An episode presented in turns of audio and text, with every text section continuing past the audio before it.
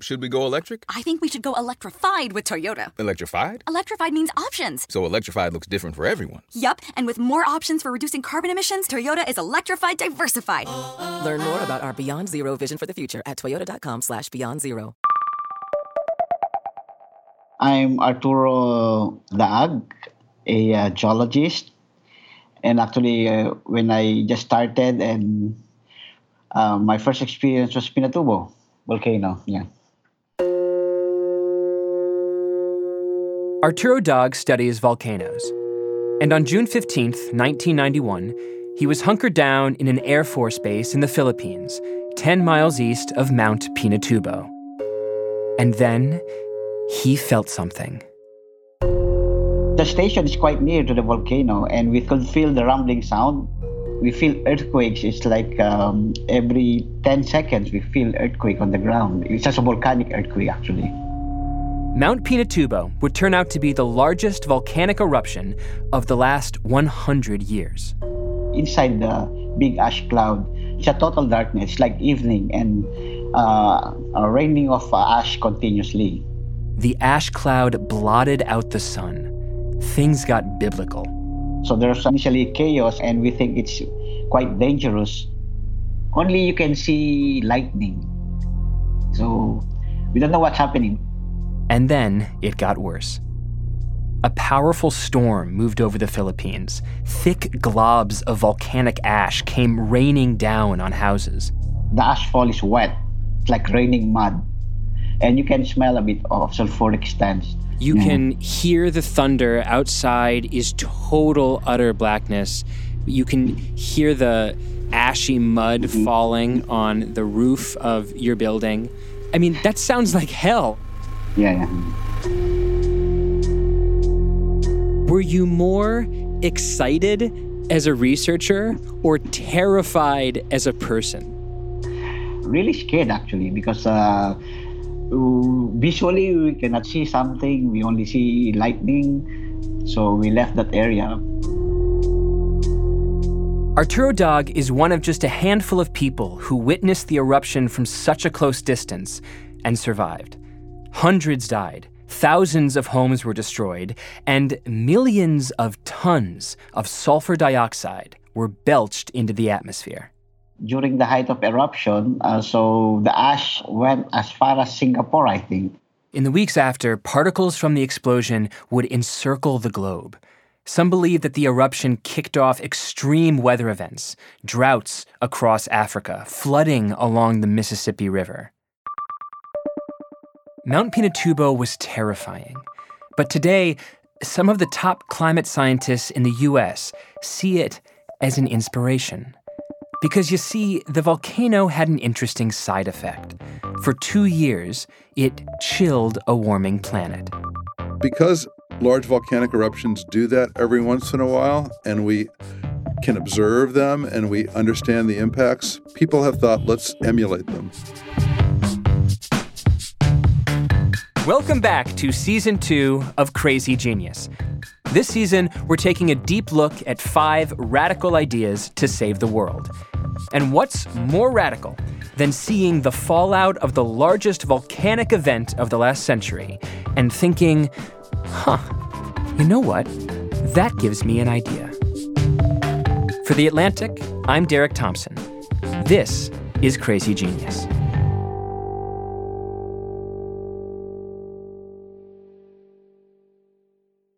Rob, how worried should we be about climate change? Um, it's a good question. I think we should be we should be pretty worried. Um, I- that's a uh, where would where would I start? Robinson Meyer is a staff writer at The Atlantic. He's our resident expert on climate change. We're going to get back to the volcanoes in just a second, I promise you. But first, let's understand what's at stake. Climate change is going to basically affect just about everything that already causes problems for people, whether it's droughts, whether it's intense storms, whether it's impoverishment. It's going to do that uh, certainly within our lifetimes, and you know more than certainly, definitely, assuredly within the lifetimes of babies born right now. But actually, I- I think what many experts worry about the most is all the ways that changing the natural system is going to affect the human system. We're not good at dealing with civil wars. We're not good at dealing with failed states. Climate change disrupting politics isn't some hypothetical. It's happening right now. Here's an example. About 10 years ago, the worst drought in centuries struck Syria, forcing thousands of rural families into cities like Damascus. Those cities are exactly where the Syrian civil war started. And the Syrian civil war produced this enormous pulse of formerly middle class people trying to move to Europe, where they triggered a political crisis which amplified the success of far right movements. And in Germany, for instance, caused the far right party to have the best election it had had since the end of World War II. A drought in eastern Syria can trigger a political crisis in Berlin. A melting polar glacier can worsen floods in Louisiana. Climate change doesn't obey national borders. It's a world war, one the human race has declared against itself. So, how do we fix it? There are four different ways to attack climate change. The four R's reduce, remove, rescue, and reflect. The first is the most obvious reduce carbon emissions. The best way to fix climate change is going to involve reducing our greenhouse gas emissions. But around the world, this has turned out to be a political nightmare. We have this, you know, at this point, 27 year history of climate agreements being really unsuccessful and really difficult to implement and really politically controversial. That brings us to the second R remove. We can suck greenhouse gases out of the air, out of the atmosphere, and then trap them in the Earth's crust, which is like the Holy Grail. It is like the Holy Grail because it sounds amazing and we haven't found it yet. Scientists don't know any cheap and efficient way to do this for the whole planet. The third R is rescue. Protect the most vulnerable parts of the world, like polar ice caps. Keep individual glaciers from melting as fast as they're melting, maybe by building a berm under the water to keep, you know, warm water from melting them at the base. But the first three are really hard, really expensive, or given current technology, basically impossible. And that leaves us with number four. Yes, and so we're stuck with reflection. Reflection means blocking solar radiation from entering the atmosphere. Homeowners do something like this when they paint their roofs white to keep their houses cool. But how would you whitewash the roof of the planet? You would need something big, a film of particles that stretch around the world to bounce sunlight back into space. That's what volcanic eruptions do. We observe volcanic eruptions making this cloud naturally, and we observe the climate response to it. That's Alan Robock. I'm a distinguished professor in the Department of Environmental Sciences at Rutgers University in New Jersey. Alan Robock was a lead author for the Intergovernmental Panel on Climate Change. That group won the Nobel Peace Prize. And he says we just might be able to mimic volcanic eruptions like Mount Pinatubo. If we were to emulate that, we would have to have a fleet of airplanes continuously flying up into the stratosphere, spraying a cloud up in the upper atmosphere to reflect sunlight to cool the Earth, to counteract the warming. You're talking about a fleet of airplanes trying to yes. spritz the stratosphere and, to emulate a volcanic explosion? Yes. Every once in a while, big volcanic eruptions put a lot of sulfur dioxide gas in the upper atmosphere, in the stratosphere. And this SO2 reacts with water and forms a thin cloud of sulfuric acid droplets, which spreads around the world by the winds. In the stratosphere, there's no rain, there's no weather, and so it will last for a long time. The average lifetime of a particle there is about a year, whereas if you put pollution in the troposphere, in the lower part of the atmosphere where we live, the average lifetime is about a week. So if you can get the stuff into the stratosphere, it'll be 50 times more effective. So because large volcanic eruptions do that every once in a while, and we can observe them and we understand the impacts, people have thought, let's emulate them. The last big eruption was the Mount Pinatubo eruption in 1991 in the Philippines, and it caused global cooling of about a, a degree Fahrenheit for a year or two. So this would be like one Pinatubo eruption every four years. The first time I heard this idea, I thought it was almost comically dystopian. Like, isn't this from a movie? We don't know who struck first, us or them. But we know that it was us that scorched the sky. Oh, yeah. This is how we destroyed the world in the Matrix. But this isn't some dashed off plan from a couple desperate scientists. In fact, the idea of geoengineering is almost as old as warnings about climate change. The 1965 report of the US government under President Lyndon Johnson discussed this and other techniques of creating a cloud in the stratosphere. They actually calculated how much it would cost to use balloons, to use airplanes. It sounds like science fiction, but it's not. It's science. We need practical ways of reducing climate change more than ever, and this plan just might work. Number one benefit would be it would reduce global warming, including floods, droughts, stronger storms, sea ice melting. Also, it wouldn't break the bank. Just the airplanes and the sulfur and the pilots and stuff would cost a few billion dollars a year. So that's not very much at all. Exxon makes $50 billion a year as profit. Can you paint me a picture? If I'm standing outside looking at one of these machines, this fleet of airplanes spraying aerosols into the atmosphere, what am I seeing? What does it look like? So basically, what you would see is it would be like a thin white cloud up in the atmosphere. You wouldn't have a blue sky anymore. what does that mean? You wouldn't have blue sky anymore? Well, no more blue skies, uh, no more Milky Way. Of course, if you live in Manhattan, you can't see the Milky Way anyway. So, this is essentially a plan to create a global cloud to partially blot out the sun and wipe away blue skies. It's it's it's a terrifying idea, and I just want to make absolutely clear: how do we know this is going to work? First of all, we don't know, even know if we could do this. I have a list of 27 reasons why it might not be a good idea. That's a lot so, of reasons.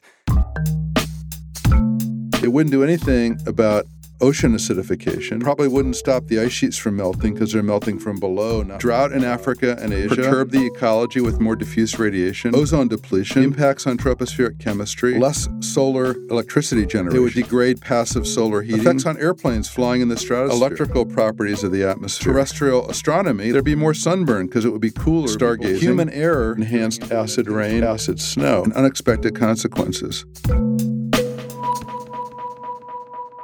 You listed the drawbacks.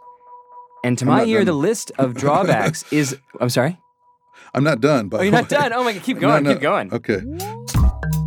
So, governance, you can't stop the effects quickly. What if something went terribly wrong? You couldn't stop it. Uh, you have to wait for the particles to fall out. Commercial control. What if you get this big multinational corporation that's doing it and you say you want to stop? Well, you're losing jobs in your congressional district. You can't stop. I mean, there's a good example of that with uh, military equipment, even the military doesn't want. But a bigger problem is whose hand would be on the planetary thermostat? Hmm. How would we decide what temperature we want the planet to be?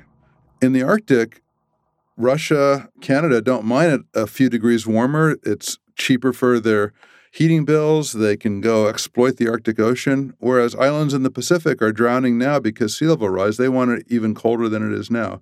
How do we decide? And one of the things which we haven't mentioned yet is rapid warming if it stopped. What if you're doing it for a while and there's a big drought in India, and they say, You damn geoengineers, you're causing this. Mm-hmm. Our citizens are demanding that you stop, and so you stop. And after a year or so, all the particles that were in the stratosphere are gone, and the sun is blazing back down on Earth, and you have this rapid warming at a rate much faster than you would have gotten if you hadn't done anything at all. So, what you're saying is that if we try this program for, say, 10 years, and then we stop because of threats from international war over geoengineering, we'll get those 10 years of solar warming almost immediately? Yes. Wow.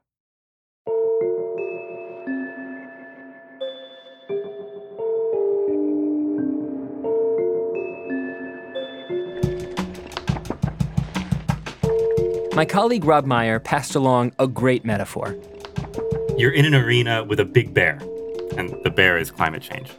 And the question is, should you throw a lion into the arena? Because you know, like maybe they'll fight and kill each other, or maybe they'll both team up and kill you. When most people make a decision to buy a shirt, start a diet, declare a war, they weigh costs and benefits. Well, Alan Robock just listed one benefit and 27 risks of solar geoengineering. All things equal, this calculus seems easy.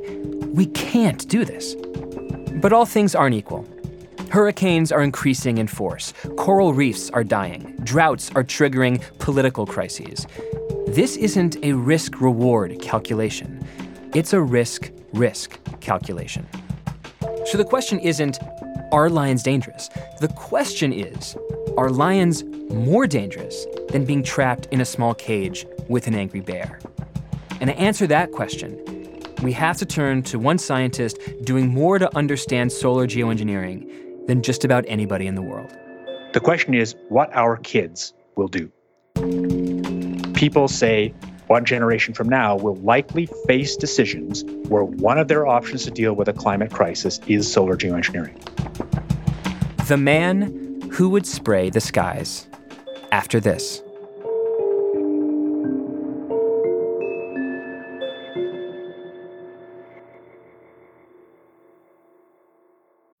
So, should we go electric? I think we should go electrified with Toyota. Electrified? Electrified means options. Yes, we could go all electric with a Toyota BZ4X, but then there are hybrids like Grand Highlander, or we could do something in between like a RAV4 plug-in hybrid.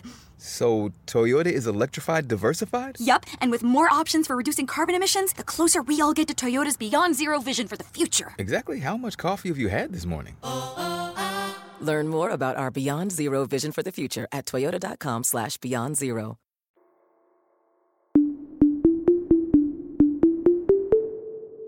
Rob, how would you characterize the way that climate scientists are approaching solar geoengineering? Is this an idea that they think is completely wacky, or are they taking it really seriously? Climate scientists are taking it really seriously.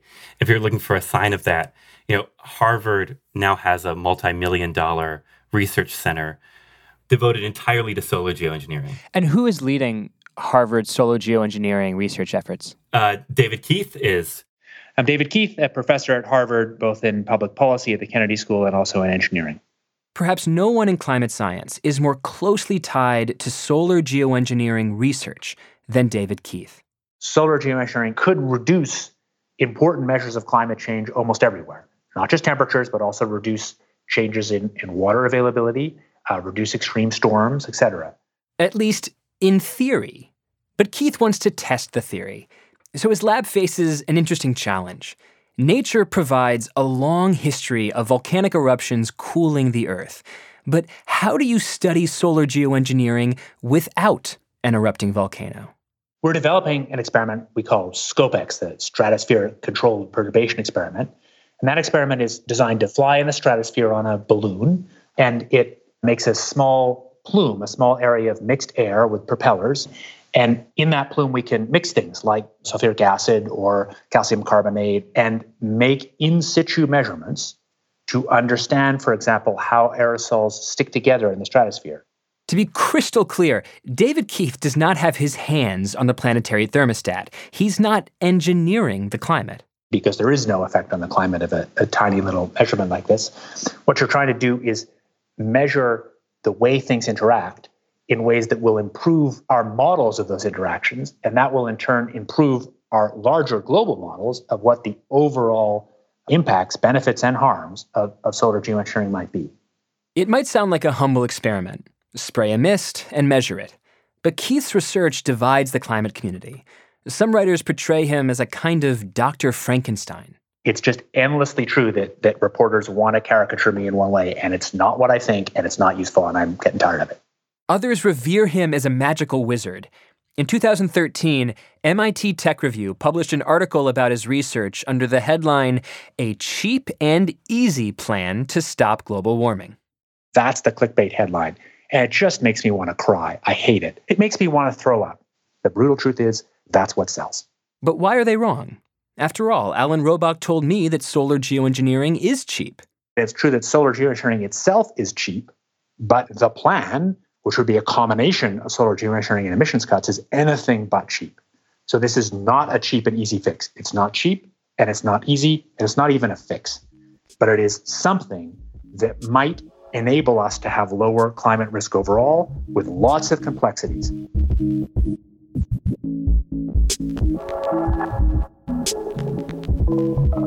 If you consider geoengineering to be absurd science fiction, ask yourself absurd compared to what? We already live in a science fictional world. Literally the only planet in the universe that we know we can live on right now. Um, it's the planet where all of history has happened, where all of human meaning is centered. We're messing it up.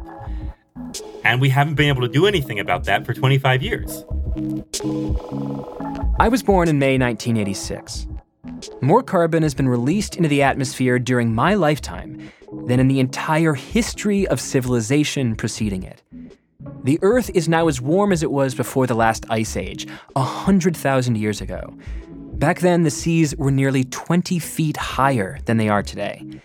My apartment in Manhattan would be 10 feet underwater. The US has known about climate change since at least 1965, and we failed to pass any major legislation to reduce emissions.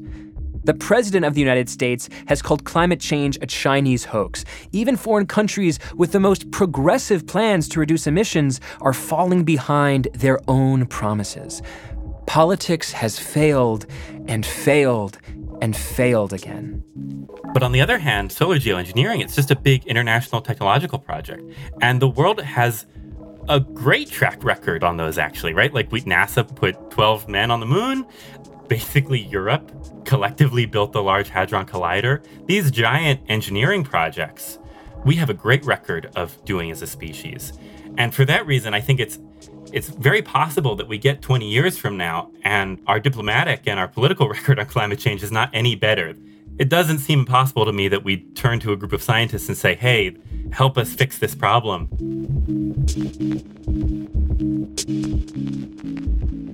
Professor Keith, let's say I come to you as one of your students and say, honestly, this scares me. The end of blue skies, the possible fallout, it scares me to think that we would do this to our own planet, our only home. The first thing I say is come work on it. Like I say, those are all the right fears. If people's attitude was, we have this magic technical fix, let's just go do it and everything will be fine, that's what would scare me. So those fears are exactly the right place to start. The question is what our kids will do. How do we want to inform their choices? And my view is that deciding not to do research is, in a way, forcing them to make decisions in ignorance. We only have one world, and we only get to make this decision once.